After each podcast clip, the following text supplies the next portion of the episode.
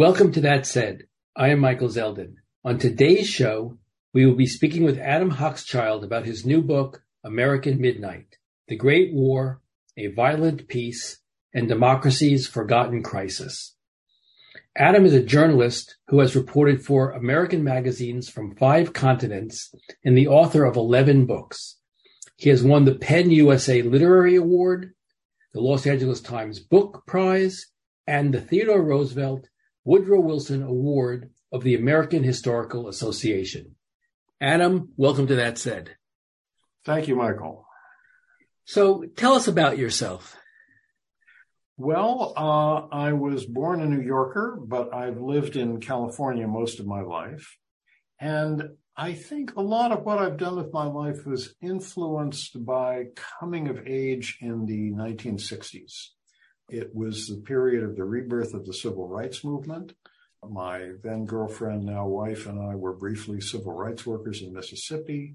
I was very much involved in the movement against the Vietnam War because the choice of whether to fight or not in that was a choice that faced all the men in my generation because we had the draft at that time. And I think that had a huge influence on me. And then in later years, when I started writing history, I found that I was really drawn to writing about times like the 1960s in a way where there were movements for social justice. And so social justice and human rights issues have been mostly what I've been drawn to write about. And that, I guess, answers the second question I have for you, which is why this book and why this period of time? Well, the period of the United States about a hundred years ago is one that has long fascinated me for a couple of reasons. One is that the worst of it usually gets left out of standard high school history textbooks. And I'm always interested in ways in which countries mythologize their history, what they choose to leave out and not concentrate on. It was also a time which saw, I think, the worst assault on civil liberties in the United States since the end of slavery. And given that we've just lived through a time, the Trump presidency, when there was a lot of talk about uh, the media is the enemy of the people, the need to shut down dissent, the need to deport thousands or millions of people from the United States, I became increasingly fascinated by this period a century ago when they did a lot of those things. When Trump ran for president in 2016, for example, his followers uh, chanted, lock her up, lock her up about Hillary Clinton. Woodrow Wilson, who was president a century ago, did lock up one of his opponents uh, in, uh, in, an earlier presidential race, Eugene Debs, the socialist candidate for president who received nearly a million votes in uh, 1912, was sent to prison for 10 years for speaking out against American participation in the First World War. Many, many other people were sent to prison as well. Trump talked about the media as the enemy of the people, but the Wilson administration, in effect, shut down some 75 critical newspapers and magazines. So that and much more happened during this very nasty period of 1917 through 1921. And I thought it was worth a book examining it carefully. You write that your hope was that by closely examining the period from 1917 to 1921, we would have a better understanding of the toxic undercurrents of racism, nativism, red baiting, and contempt for the rule of law that flowed through American life for too long. Never, you add, was the raw underside of our nation's life more revealingly on display during this critical time period, 1917 to 21, and is all but forgotten. So why forgotten? Why? I mean, this really was an assault on democracy like we've never seen before. Why is it forgotten in your mind, Adam? I think every country and other countries that I've written about show the same thing, like to provide an upbeat period of their history. So in the United States, we concentrate on things like the founding fathers who had this brilliant idea for a new nation that would be based on the rule of law with a wonderful constitution that had the separation of powers and checks and balances. We concentrate on them. We concentrate on the greatest generation that won World War II. We tend to skip over or downplay the bad stuff. And that's what interests me. What gets left out? What gets ignored? How even the greatest intentions, and there are a lot of great things about the American Constitution, get completely discarded in a moment of stress. That's what happened to this country a century ago. You wrote a great line. You said that the typical American history book has students learning in one chapter that the U.S. was neutral at the start of World War One. Then Germany sunk our U.S. ships with their submarines. And so we went to war. We won the war. We celebrated with victory parades. And then we started the roaring 20s. But what was going on, this assault on democracy, which is the primary thesis of the book, is left out of history books and brings to mind, of course, the current debate around critical race theory and, and other accurate teachings of American history. You see the parallels there being so obvious? Oh, I do. I think at every moment in American history, large numbers of people don't want to look at the history of our country critically. And we always have had certain currents running through American life. One is racism. You know, the black population of this country was almost entirely enslaved until the time of the Civil War. We're still dealing with the aftermath of that, and we're still dealing with a lot of attitudes which have remained from that period. We've also been a country that has had uh, successive waves of anti immigrant feelings. You know, today, of course, those feelings, which Trump tried to capitalize on, are directed mainly against people from Latin America trying to come over the southern border.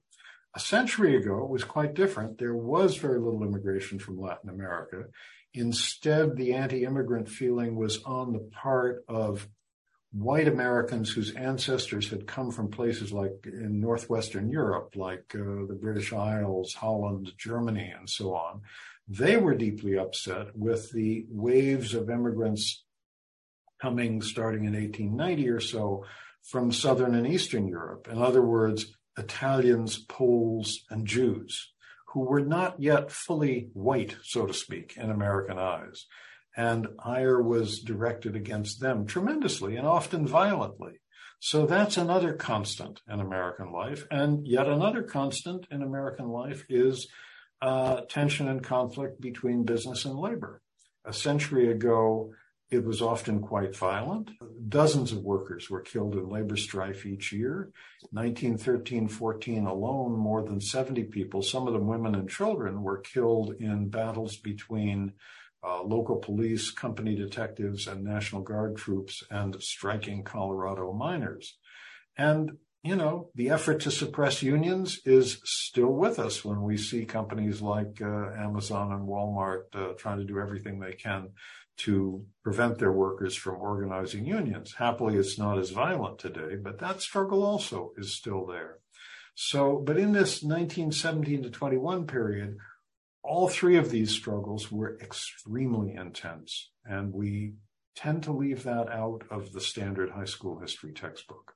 You write that World War One was supposed to make the world safe for democracy, but served as an excuse for a war against democracy at home.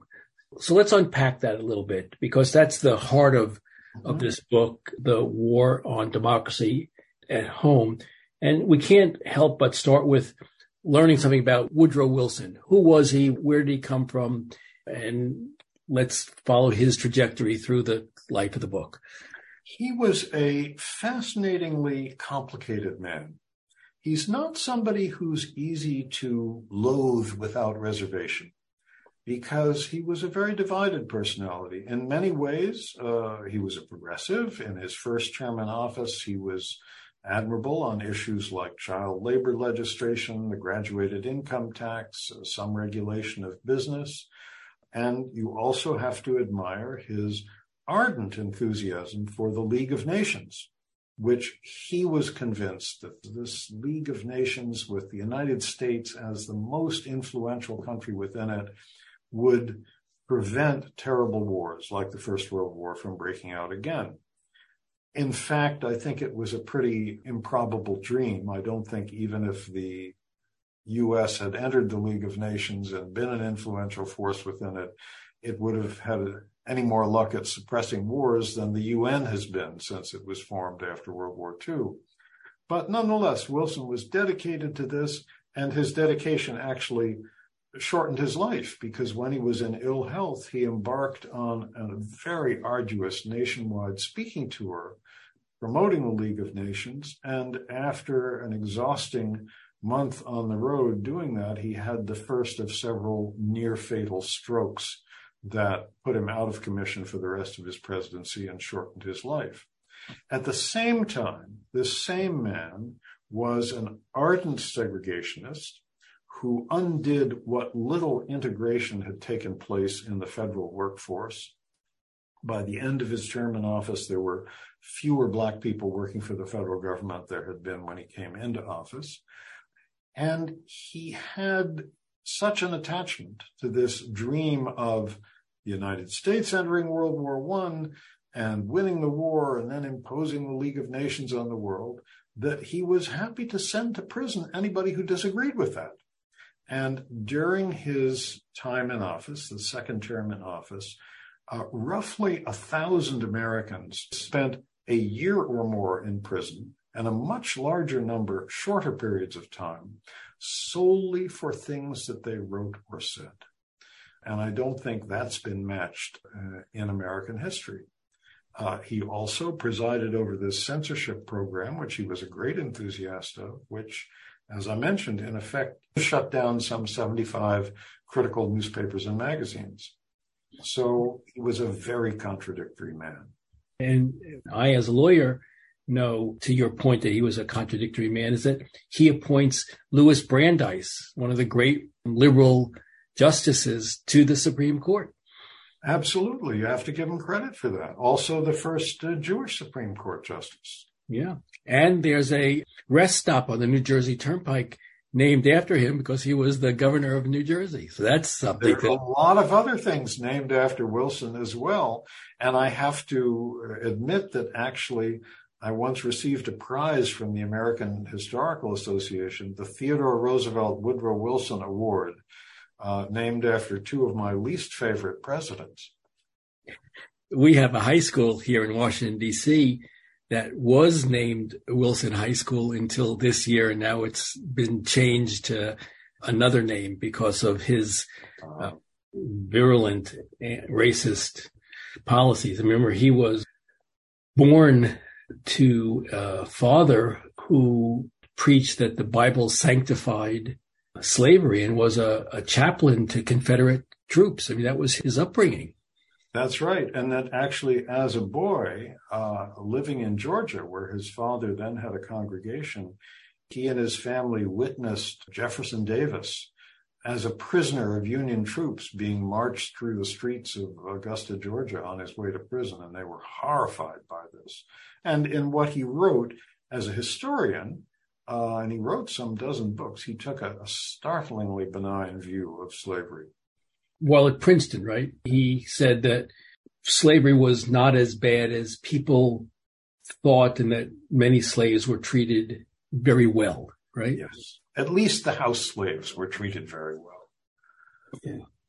So Wilson, after the declaration of war, World War One really is a changed person. The reformer in him seems to give way to this crusader.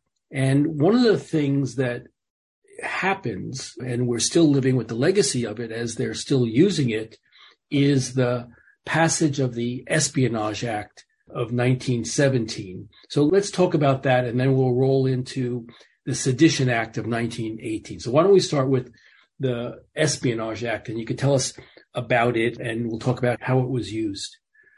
Well, the Espionage Act uh, is really central to a lot of the things I was writing about in American Midnight.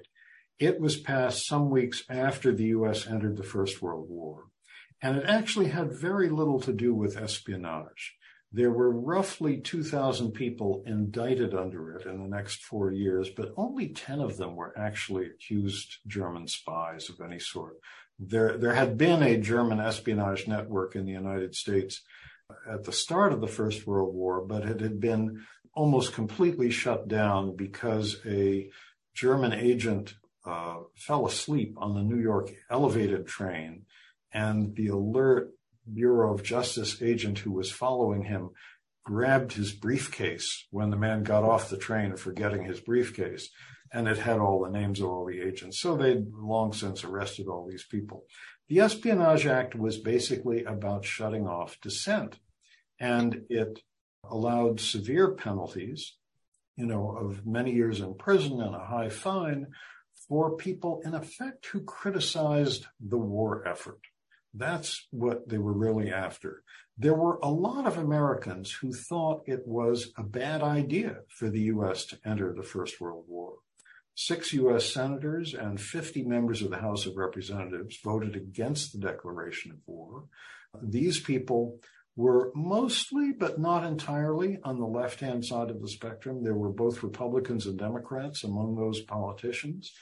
There were many Americans who felt some of them from left-wing convictions that, you know, workers of the world should not be fighting each other, but should be fighting the capitalists. There were others who felt this was a European quarrel. The U.S. should not be in it.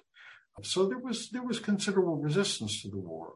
Wilson was determined to shut that down and was determined to shut down publications which in any way endorsed that resistance. And of course, this was an era where print was the medium of communication. There was no radio, no TV, no internet. And a very important provision of the Espionage Act was censorship. It gave that power in effect to the Postmaster General, who could rule a publication, newspaper or magazine, unmailable. That is, it couldn't travel through the US mail. Now, this didn't affect mainstream daily newspapers, which for the most part, incidentally, fully supported the government. They could be sold on street corners and delivered to people's homes. But weeklies, monthlies, journals of opinion of all kinds, and the vast majority of the country's foreign language press uh, depended on the mail. So when the Postmaster General declared a publication unmailable, it essentially put them out of business. Uh-huh. That Postmaster General was the worst possible guy to have this power. Albert Burleson, he was a former congressman from Texas, the son and grandson of Confederate veterans, an ardent segregationist, and he loved being chief censor. And for four years, he wielded this power. This was a law supposedly passed to strengthen the U.S. in fighting the war, but Burleson continued banning publications from the mail for nearly two and a half years after the war ended until his very last day in office. Actually, and he used it to some extent for personal vendettas. For example, one of the first publications he shut down was a small socialist weekly in Hallettsville, Texas, which had criticized him several times over the years for the way he treated laborers on farmland that he owned, which he eventually ended up leasing to the Texas state prison system, which worked it with convicts wearing striped uniforms who were whipped severely when they didn't work hard enough. That was one of the first publications he shut down, but there were many more. Let's talk a little bit so we get a clear sense of how this was, in your words, a club to smash left wing forces of all kinds. I don't know if you remember the facts of it well enough, but can you talk a little bit about Schneck uh, versus the U.S. and Abrams versus the U.S.? Yeah, uh, Schenck, I think it is. Schenck, yeah. Uh, Schenck.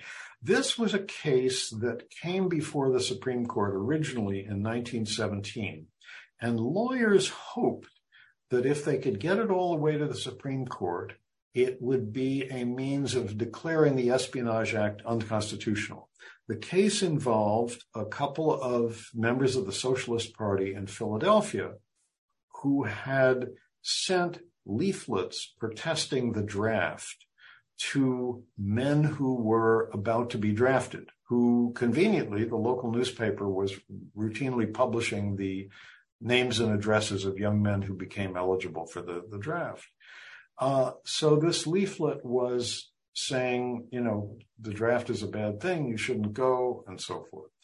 The case, they were convicted.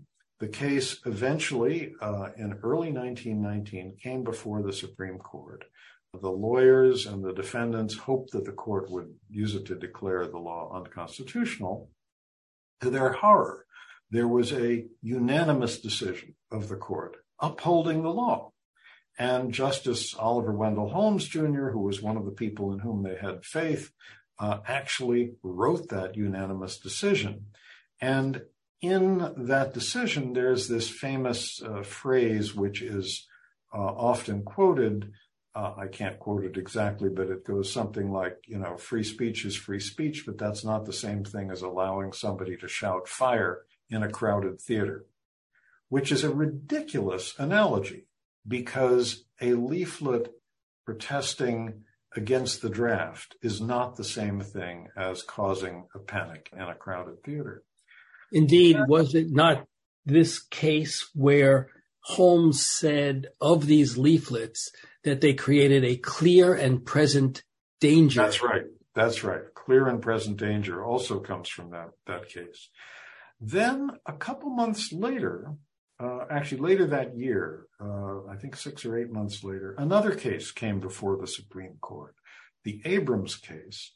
And this involved some young radicals in New York who had, again, written a leaflet, actually two leaflets, one in English and one in Yiddish.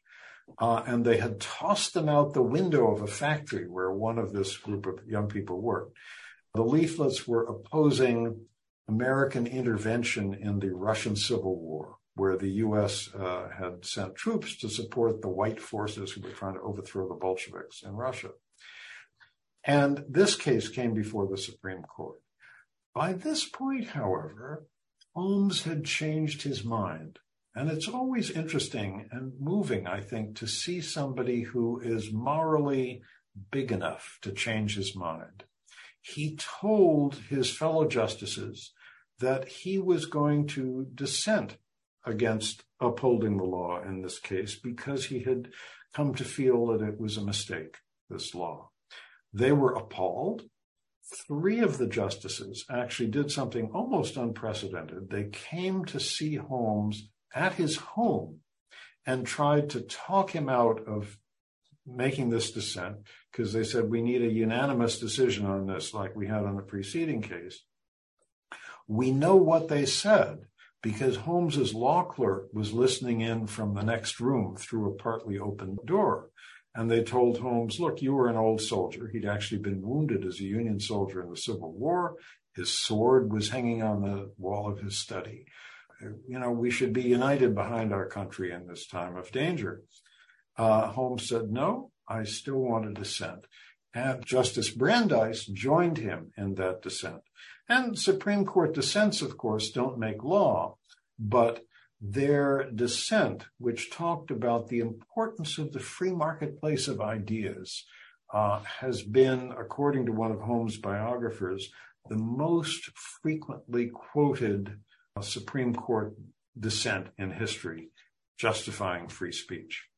In fact, in the Abrams dissent, Holmes writes, we should be eternally vigilant against attempts to check the expression of opinions we loathe, and the ultimate good desired is better reached by the free trade of ideas in the competition of the market.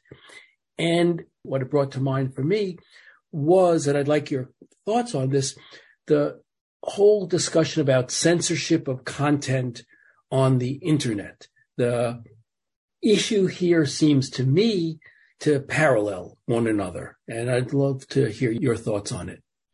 Boy, I'm not sure I'm ready to fully take on the internet question. It's a, it seems to me a somewhat different kettle of fish because at least when you get to social media, you have something more than just a different range of opinions being out there. I'm all for, you know, free speech and having a different range of opinions out there and people can choose among them and see whether, you know, what Donald Trump says represents my thoughts better than what Joe Biden says or what somebody else entirely says.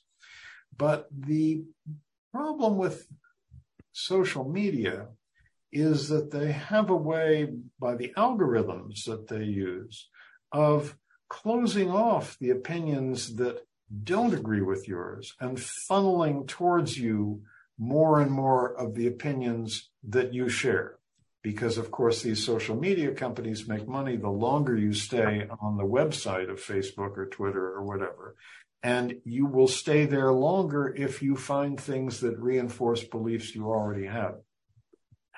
How one regulates that fairly, I will leave to you lawyers. Yeah. I guess what I was thinking particularly though, and that's a fair point, but I think what I was thinking particularly was the banning of former President Trump, or then at the time President Trump, from Twitter. So the totally taking off of this prominent social platform, his ability to communicate through it. That I didn't like. I had some hesitation about that also. I think if we could find a way of everybody's voices being there, but without that algorithm that steers towards you the voices that you agree with and more and more extreme versions of them, then we might be able to make a sort of uh, compromise of some sort. I'll leave that to the lawyers. we'll leave that to part two. We touched upon the Sedition Act of 1918, which was essentially the Espionage Act on steroids. It was that which made the giving of disloyal advice or the uttering, printing, or publishing of any disloyal, profane, scurrilous, or abusive language against the United States a crime. And that was used by Postmaster General Burleson as the principal weapon in determining things to be unmailable, right? That's right. One of the interesting things about the Sedition Act was that that wording that you just read was taken almost verbatim from a law that the U.S. colonial administration had passed in the Philippines nearly 20 years earlier when at a time when the United States had just taken over the Philippines from Spain in the Spanish American War and found itself with a huge rebellion on its hands by Filipinos who were trying to prevent their country from becoming a colony of the United States. And the US passed a number of repressive laws and waged a very nasty counter guerrilla war, which went on for three years and actually continued sporadically sometime after that. One thing that utterly fascinated me as I plowed through this 1917 to 21 period was how many echoes of the Philippine War there were how many Philippine War veterans there were in the vigilante groups that flourished during this period. Just as today, when we look at the mob that invaded the Capitol on January 6, uh, 2021, there were a lot of veterans of, you know, Iraq and Afghanistan, just as there were veterans of Vietnam in the militia movements that flourished in the United States in the 1990s. There's a way in which overseas wars come back to haunt this country. It's in fact a thread that we see over and over and, and over, which you detail so brilliantly in the book. Before we turn to the dissenters, I'd like to spend some time talking about them. Another national treasure, he said sarcastically, in the book is Attorney General Thomas Gregory. So can you tell us about Gregory and how Gregory and Postmaster Burleson and Wilson sort of was a, a troika of, of um... well, Gregory, I think actually wasn't quite as bad as his successor, Attorney General A. Mitchell Palmer, whom we should devote more time to. Gregory, like Burleson, was a Texan, They were, I believe, the first two Texans in an American cabinet. They were fishing companions. So anybody who tried to, you know, go to the attorney general to use his influence to stop Burleson from censoring the mail didn't have any luck. And he was basically a very enthusiastic enforcer of the Espionage Act. And at one point, Wilson sent him a copy of a newspaper, anti-war newspaper, tiny anti-war newspaper published in Chicago, sent it to Gregory and said, can't we do something about these people? And Gregory indeed brought some, brought a charge under the Espionage Act. But I think the really problematic attorney general was Gregory's successor, A. Mitchell Palmer, who took office in early 1919. So let's talk about him because he did a lot of things that are worth remembering as we try to remain vigilant as a democracy. So yeah, you're right. Palmer comes on in early 19 and he and uh, William Big Bill Flynn do some serious damage. Right. Palmer from really the get go, and especially after Wilson had his first severe stroke in the summer of 1919, Palmer had his eye on the 1920 Democratic presidential nomination. And really, almost until the last minute, he was the front runner for that. And he decided to sort of base his campaign on the promise of deporting large numbers of people from the United States. Like Trump, a hundred years later, he sensed that this was a, would be a very popular position. Whenever the country is riled up, you know, millions of Americans, unfortunately, believe you can solve the problem by getting rid of troublemakers. And actually, in this era, there are even some politicians who said, why should deporting people from the country be limited to people who are foreign born? Why not deport troublemakers of all kinds? But Palmer was concentrating on trying to deport foreign born troublemakers, and troublemakers meant people who could be charged with being associated with, you know, communist, socialist, or anarchist uh, groups.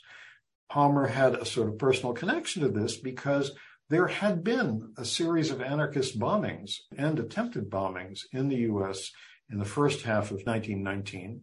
One of the targets was Palmer's own house in Washington, D.C., where the bomber who was trying to destroy it actually stumbled on the front steps going in, managed to blow himself up, damaged the house, but uh, didn't harm uh, Palmer and his family. But was, of course, understandably, it was very upsetting for Palmer the whole country, which was already in a quite riled up state because of the other conflicts going on, was determined to catch these bombers. They never actually did catch the bombers because the consensus of historians today is that these bombings were done by a tiny sect of anarchists known as the Galleanists, uh, of whom there were probably no more than 50 members in the United States. They were never able to prosecute these folks, but the scare created by the bombings fueled Palmer's presidential campaign. And in late 1919 and early 1920, greatly aided by one of his top assistants, a 24 year old J. Edgar Hoover, he staged what became known as the Palmer raids, although they probably really should be called the Hoover raids because Hoover did most of the planning. They seized about 10,000 people, radicals or alleged radicals, often roughed them up, sometimes invited newsreel photographers around to see the roughing up, and you can actually find video of this on YouTube. And many of them were found to be non citizens and therefore deportable from the United States because the law said that uh, if you are not a citizen and you were uh, known to belong to an anarchist or radical group, you could be shipped out of the country. And Palmer hoped to base his presidential campaign on a track record of having deported thousands of these, these troublemakers. He did manage to deport one entire shipload, some 249 people, including the famous anarchist uh, Emma Goldman and her longtime companion, Alexander Berkman. just before Christmas, uh, 1919. But he was foiled in his attempt to deport large numbers of other people by a guy who is really one of the heroes of American Midnight, a wonderful man, Lewis F. Post, who was acting Secretary of Labor. And this was an important position because even though Palmer's Justice Department had the ability to go out and arrest large numbers of people and did, deportations had to be approved by the Immigration Bureau, which fell under the Department of Labor. And the Secretary of Labor was on sick leave. The man who normally would have taken his place, who was a big buddy of Palmer's, had just resigned to run for Congress. And so the third ranking person in the department, Lewis Post, became Secretary of Labor. He was a staunch progressive, believer in civil liberties, not a radical, not an anarchist or a socialist, but he believed that nobody should be deported from the United States because of their political opinions. And he refused to approve these deportations. He found trouble with the arrest warrants. A lot of them had been drawn up illegally. He saved thousands of people from being deported from the United States and enraged Palmer and Hoover in this process helped pull some of the legs out from under Palmer's presidential campaign. They tried to get Congress to impeach him. They failed in that. They got the American Legion to demand his firing. They failed to accomplish that. And Post really helped to foil some of their plans. What was so interesting about this deportation campaign of Palmer and Flynn is that the prisoners were held, of all places, at Ellis Island that's right. This place, you know, 40% of us in this country have ancestors who entered the country through Ellis Island. It was a place of hope. And we've all seen pictures of the, the Great Hall of Ellis Island, as it was called, the room where prisoner immigrants carrying bundles of clothing and tattered suitcases and so on were hopefully coming into this country. But by 1919, it had become a place for prisoners uh, who were being held awaiting deportation. And under some very severe conditions, too. This was no easy detail to be on Ellis Island as a prisoner. Not at all. Not at all. So these were the folks that uh, Palmer and Hoover were hoping to get rid of. Yeah. And they, as you said, that one ship, the Buford, right, did actually set sail with a group of prisoners, including the famous Emma Goldman on it. But so let's wonderful scene that took place on that ship. Why a hundred people haven't written about it, I don't know. But J. Edgar Hoover, who really made all of the arrangements, invited a number of members of Congress along to see this first big deportation. And they were the, the Buford, the ship on which these radicals were deported from the United States, they didn't want to risk having it tied up at a wharf because then people might gather on shore to demonstrate. So they had it anchored in New York Harbor, not far from where the Verrazano Narrows Bridge is today. And they put these deportees on a tugboat towing a barge, which left uh, Ellis Island in the middle of the night to take them to the ship at its anchorage. And the women deportees, Emma Goldman and a couple of others, were allowed to go into the kitchen of the tugboat where it was warmer than it was outside because this was the middle of winter, December. And in the kitchen, she had a confrontation with J. Edgar Hoover, and we know exactly what they said because one of these members of Congress was there to hear the conversation and reported it uh, on the floor of Congress some days later. And when you're a writer trying to build a book based on characters, when you have two of your characters actually talking to each other and having a conversation where somebody makes a note of what they said, it's just a writer's dream. And what did she say? Hoover said to her, Haven't I given you a fair deal, Miss Goldman? And she said, uh, Yes, you have, but we shouldn't expect from somebody more than what he has the ability to give. Mm. So she got in a sort of final dig there.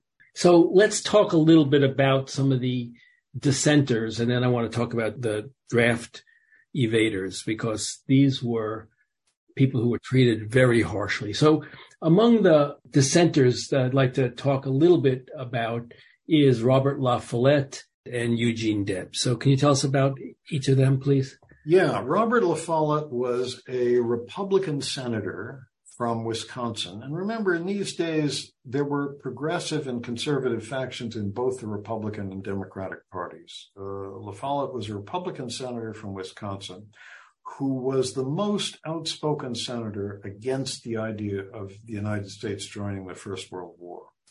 And when Wilson asked Congress to declare war and was enthusiastically applauded by most of the members of Congress and the Senate gathered there, La Follette stood quietly with his arms crossed, uh, chewing gum and not applauding.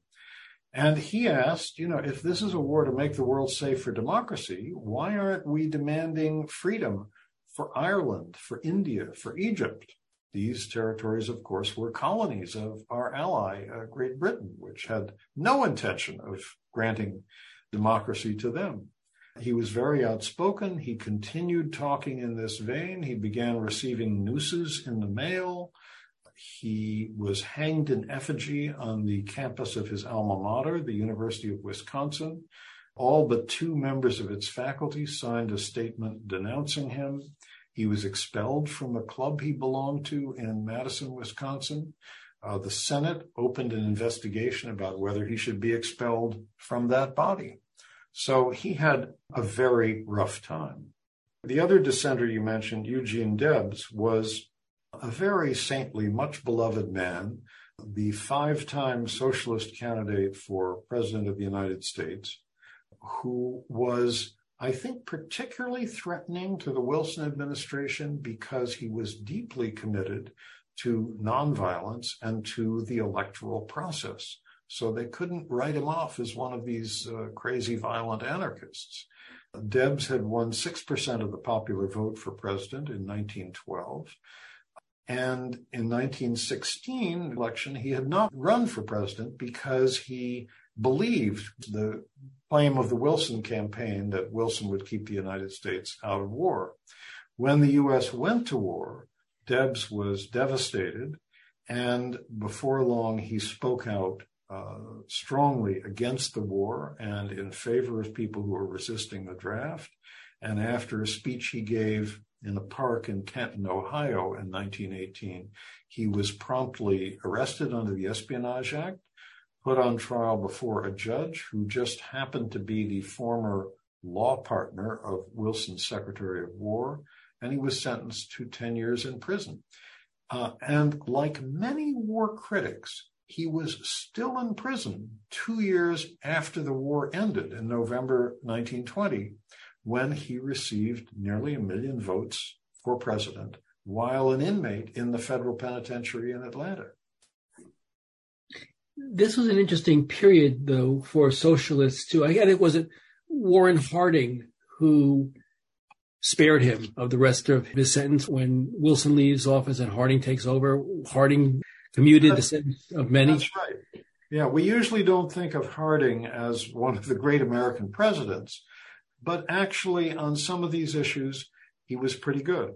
He became president in March of 1921, and he was under pressure. There were demonstrations outside the White House to release these political prisoners that we spoke of earlier, many of whom were still in jail. And rather slowly, he started to do so. And by the end of the year, he released Debs and not only did that, but invited Debs to stop in and visit him in Washington on Debs's way home. Debs did so. And when he was leaving Harding's office, he told reporters, you know, I've run for the White House five times, but this is the first time I've actually gotten here. Yeah. Uh, Harding had remitted Debs' sentence but had not pardoned him.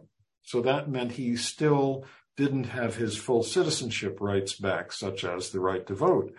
And a reporter asked him how he felt about this, and Deb said, Now I am only a citizen of the world, which I think is how we should all feel. In fact, Debs, what got him indicted in large measure was a speech. And he was talking about those who were promoting the First World War. And that which, as I said, mostly got him indicted was in the speech he said, and I'll quote him, they have always taught you that it is your patriotic duty to go to war and to have yourselves slaughtered at their command. But in all the history of the world, you, the people, never have had a voice in declaring war. And that was enough to send him to jail. For, for 10 years. What was interesting about this period was before we transitioned to organized labor, that in this 1912 to 14 ish period, there were about a thousand socialist candidates who were elected at the state and local level, right? Including mayors of Milwaukee, Toledo, Pasadena, Schenectady, with Oklahoma being among the largest uh, socialist strongholds in America. Go yeah, figure. It's, it's, quite amazing. Oklahoma and New York, an odd combination. There were at one point 10 socialist members of the lower house of the New York State legislature. Which, in fact, though, let's tell this story because were they not expelled? Uh, actually, in 1920, when there were five socialist members of the lower house of the New York State legislature, they were expelled. And both Republicans and Democrats, with just, I believe, two dissenting votes among the Democrats, voted to expel them. Because simply they, because they were socialists, right? Simply because they were socialists. Because really, one of the things that the American political establishment was trying to do in this period was to crush the Socialist Party which had shown surprising strength in the municipal elections of the fall 1917. After the U.S. had entered the war, socialists won, which remember was a party committed against the U.S. joining the war. Socialists won more than 20% of the vote in 14 of the country's largest cities. Uh, more than 30% in several of them, won 22% in New York City, the largest. And the Wilson administration was terrified by this because they held the House of Representatives in Washington only by a very tiny margin, rather like today. And the thought that an anti war party, if it elected just a few representatives, might hold the balance of power was very frightening to them. And I think that's one of the things that led the Wilson administration to do everything it could to crush the party, which they did by shutting down its many newspapers under the press censorship uh, law and by arresting many of its leading figures like uh, Eugene Debs, Kate Richards O'Hare, who was the most popular woman uh, orator in the party, many former socialist candidates for the Senate, House of Representatives, governor in various states. There were enough prominent socialists imprisoned during this period that if they had all been in one prison, they could have had a real party Congress. And I think one effect of it was to crush the party. You know, the socialism in the United States was never the kind of large scale popular movement that it was in much of Western Europe. But had the party not been so ruthlessly crushed in this period and had it continued to exist as a real force in American politics, it might have pushed the two major parties a little more in the direction of having things like the stronger social safety net and comprehensive national health care system that exists in Canada and most of Western Europe today. Indeed, I think the first socialist elected to Congress comes from Wisconsin, this Victor Berger, if I remember. Right. Victor Berger, and uh, he served a couple of terms and was expelled from Congress, then reelected, and they expelled him again. Again, uh, being expelled for thoughts and beliefs that he held, not for, for bad acts.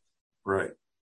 We'll leave for people to continue in their education to read about the Farm Labor Party and the coalition that was formed, which was a very interesting period of progress in the United States. And I'd like to instead turn to, I think you wrote that war is good for business and business is good for the U.S. And so we've talked a lot about the attack on the socialist leaders, Debs and Goldman and, uh, and others for their speaking.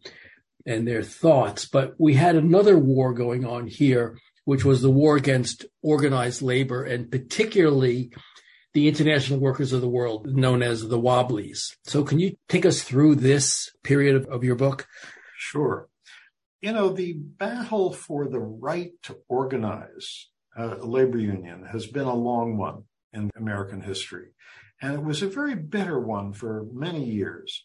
I think I mentioned at the beginning that, you know, dozens of workers were killed each year in labor strife.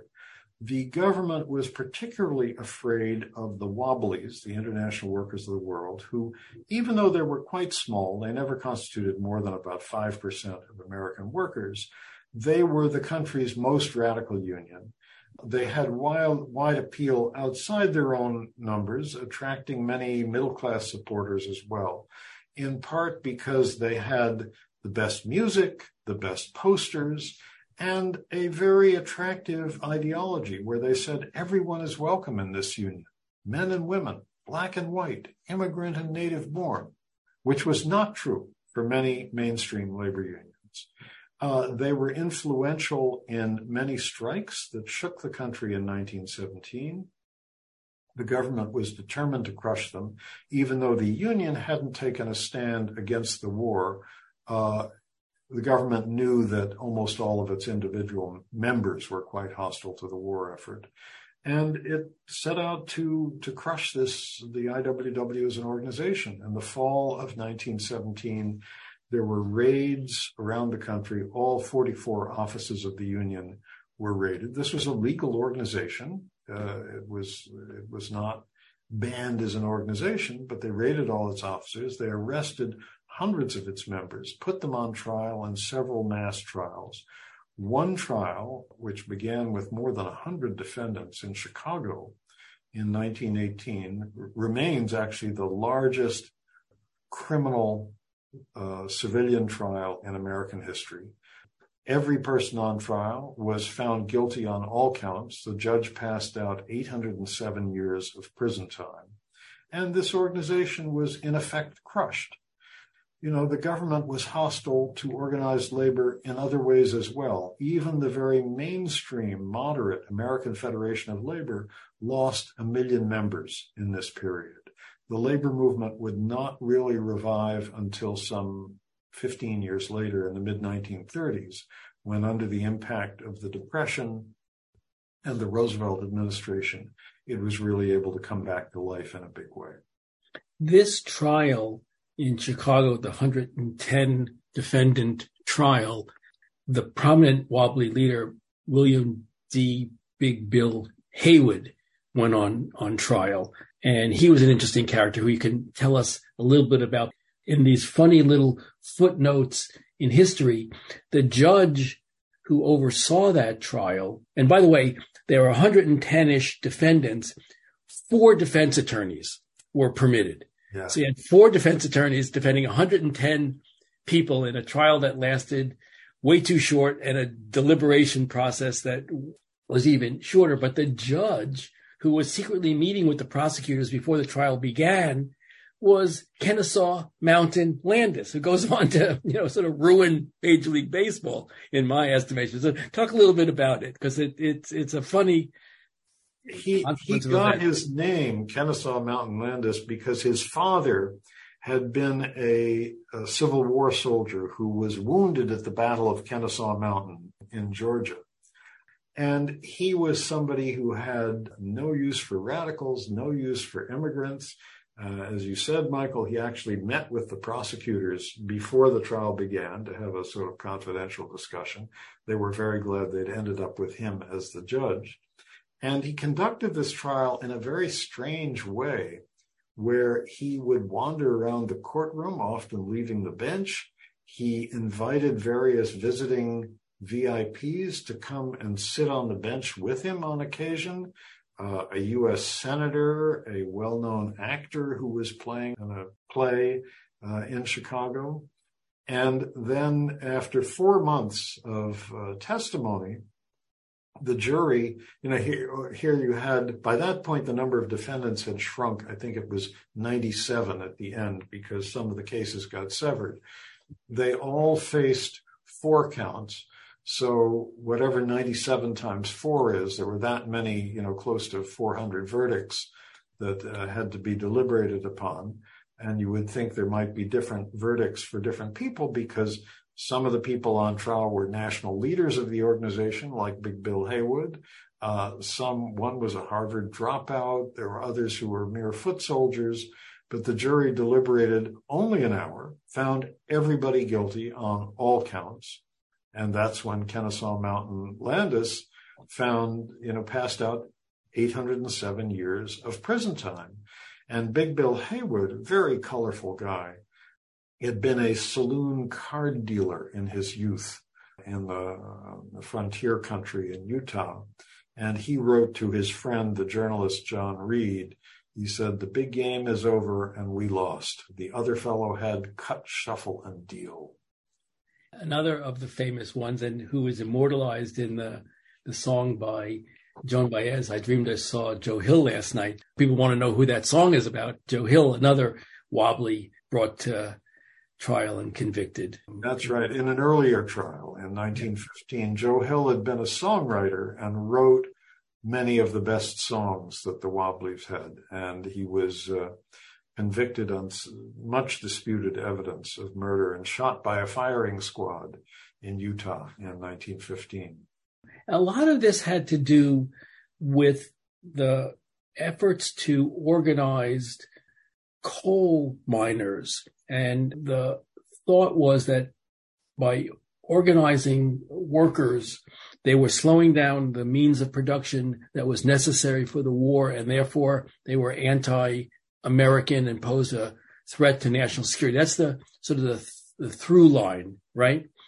That's that's right. I mean, there had been a series of major strikes, you know, throughout the early part of the 20th century. But the moment the U.S. entered the war, any worker on strike in almost any industry could be accused of impeding the war effort.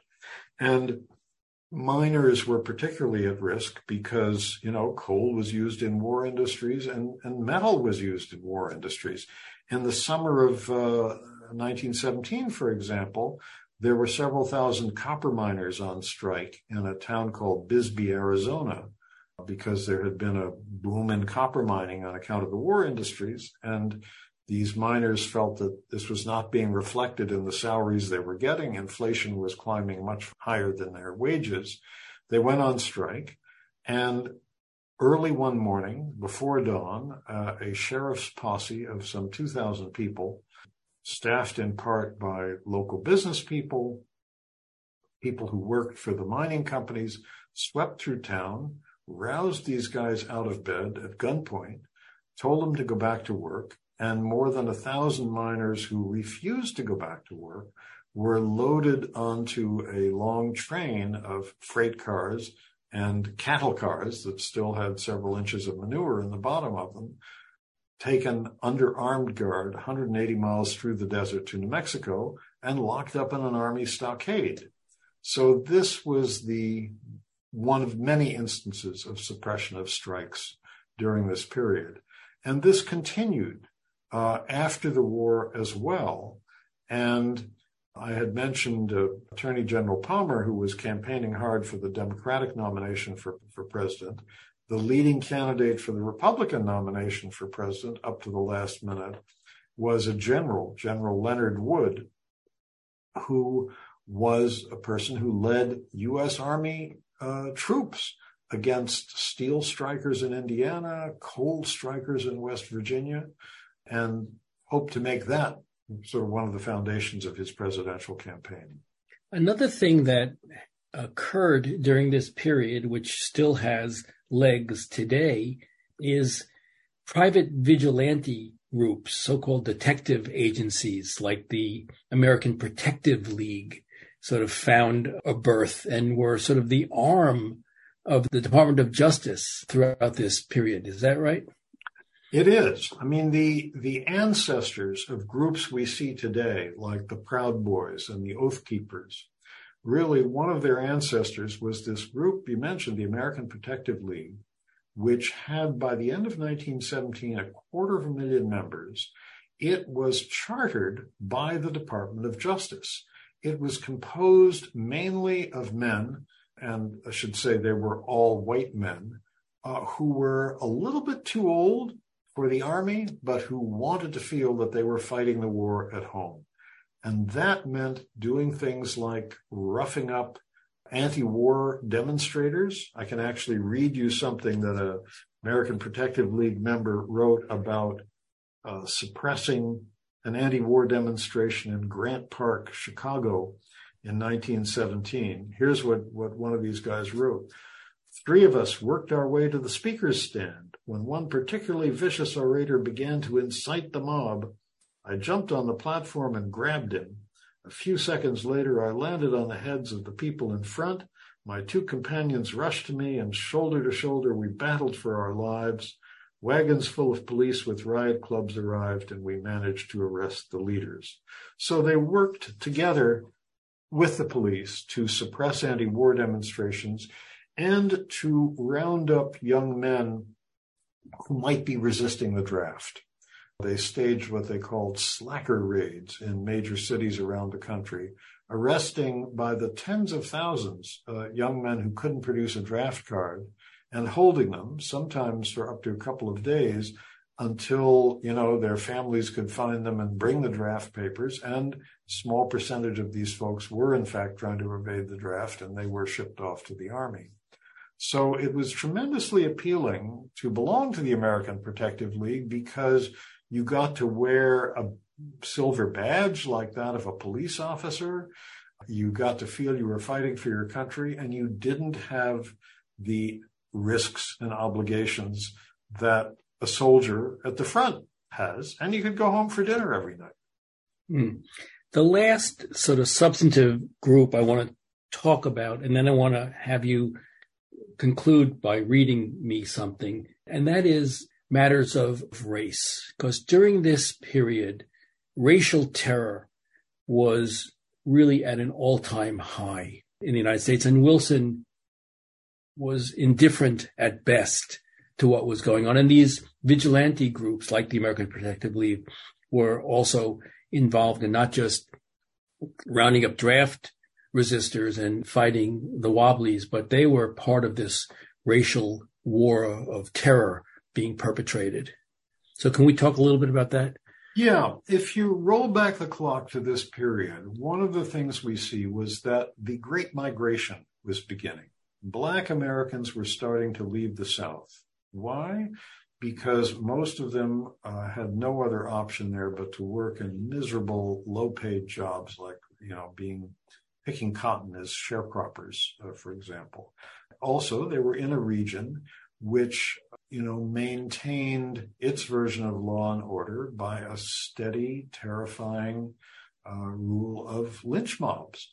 There was often one lynching a week in the American South during these years. So starting around 1910, Black Americans began moving north and west in the Great Migration, moving into uh, cities in the north where they often found themselves very unwelcome. You know, white people felt, you know, they lowered the property values if they moved into a neighborhood. Also, because they were deeply impoverished, they were often willing to work for lower wages than white workers were, were then earning. And because they were desperate for work, union busting employers often hired them as strikebreakers. And since many unions wouldn't let black members enter the union, this sort of further increased racial antagonisms. Then this got magnified when the war ended, because in 1919, roughly 4 million men were released from the US military, came home uh, looking for work. But the factories that had been making uh, ships and tanks and guns and planes and machine guns and so forth during this period had shut down because the war was over.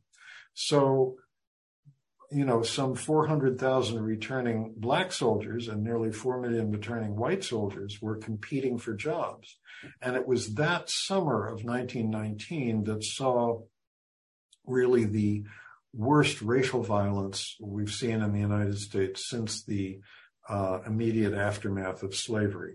it's usually in the history books as race riots, but they should really be called white riots because in virtually all cases, these were, you know, mob violence started by white people and hundreds of blacks were killed. We don't know the full death toll. It's believed to be in the high hundreds.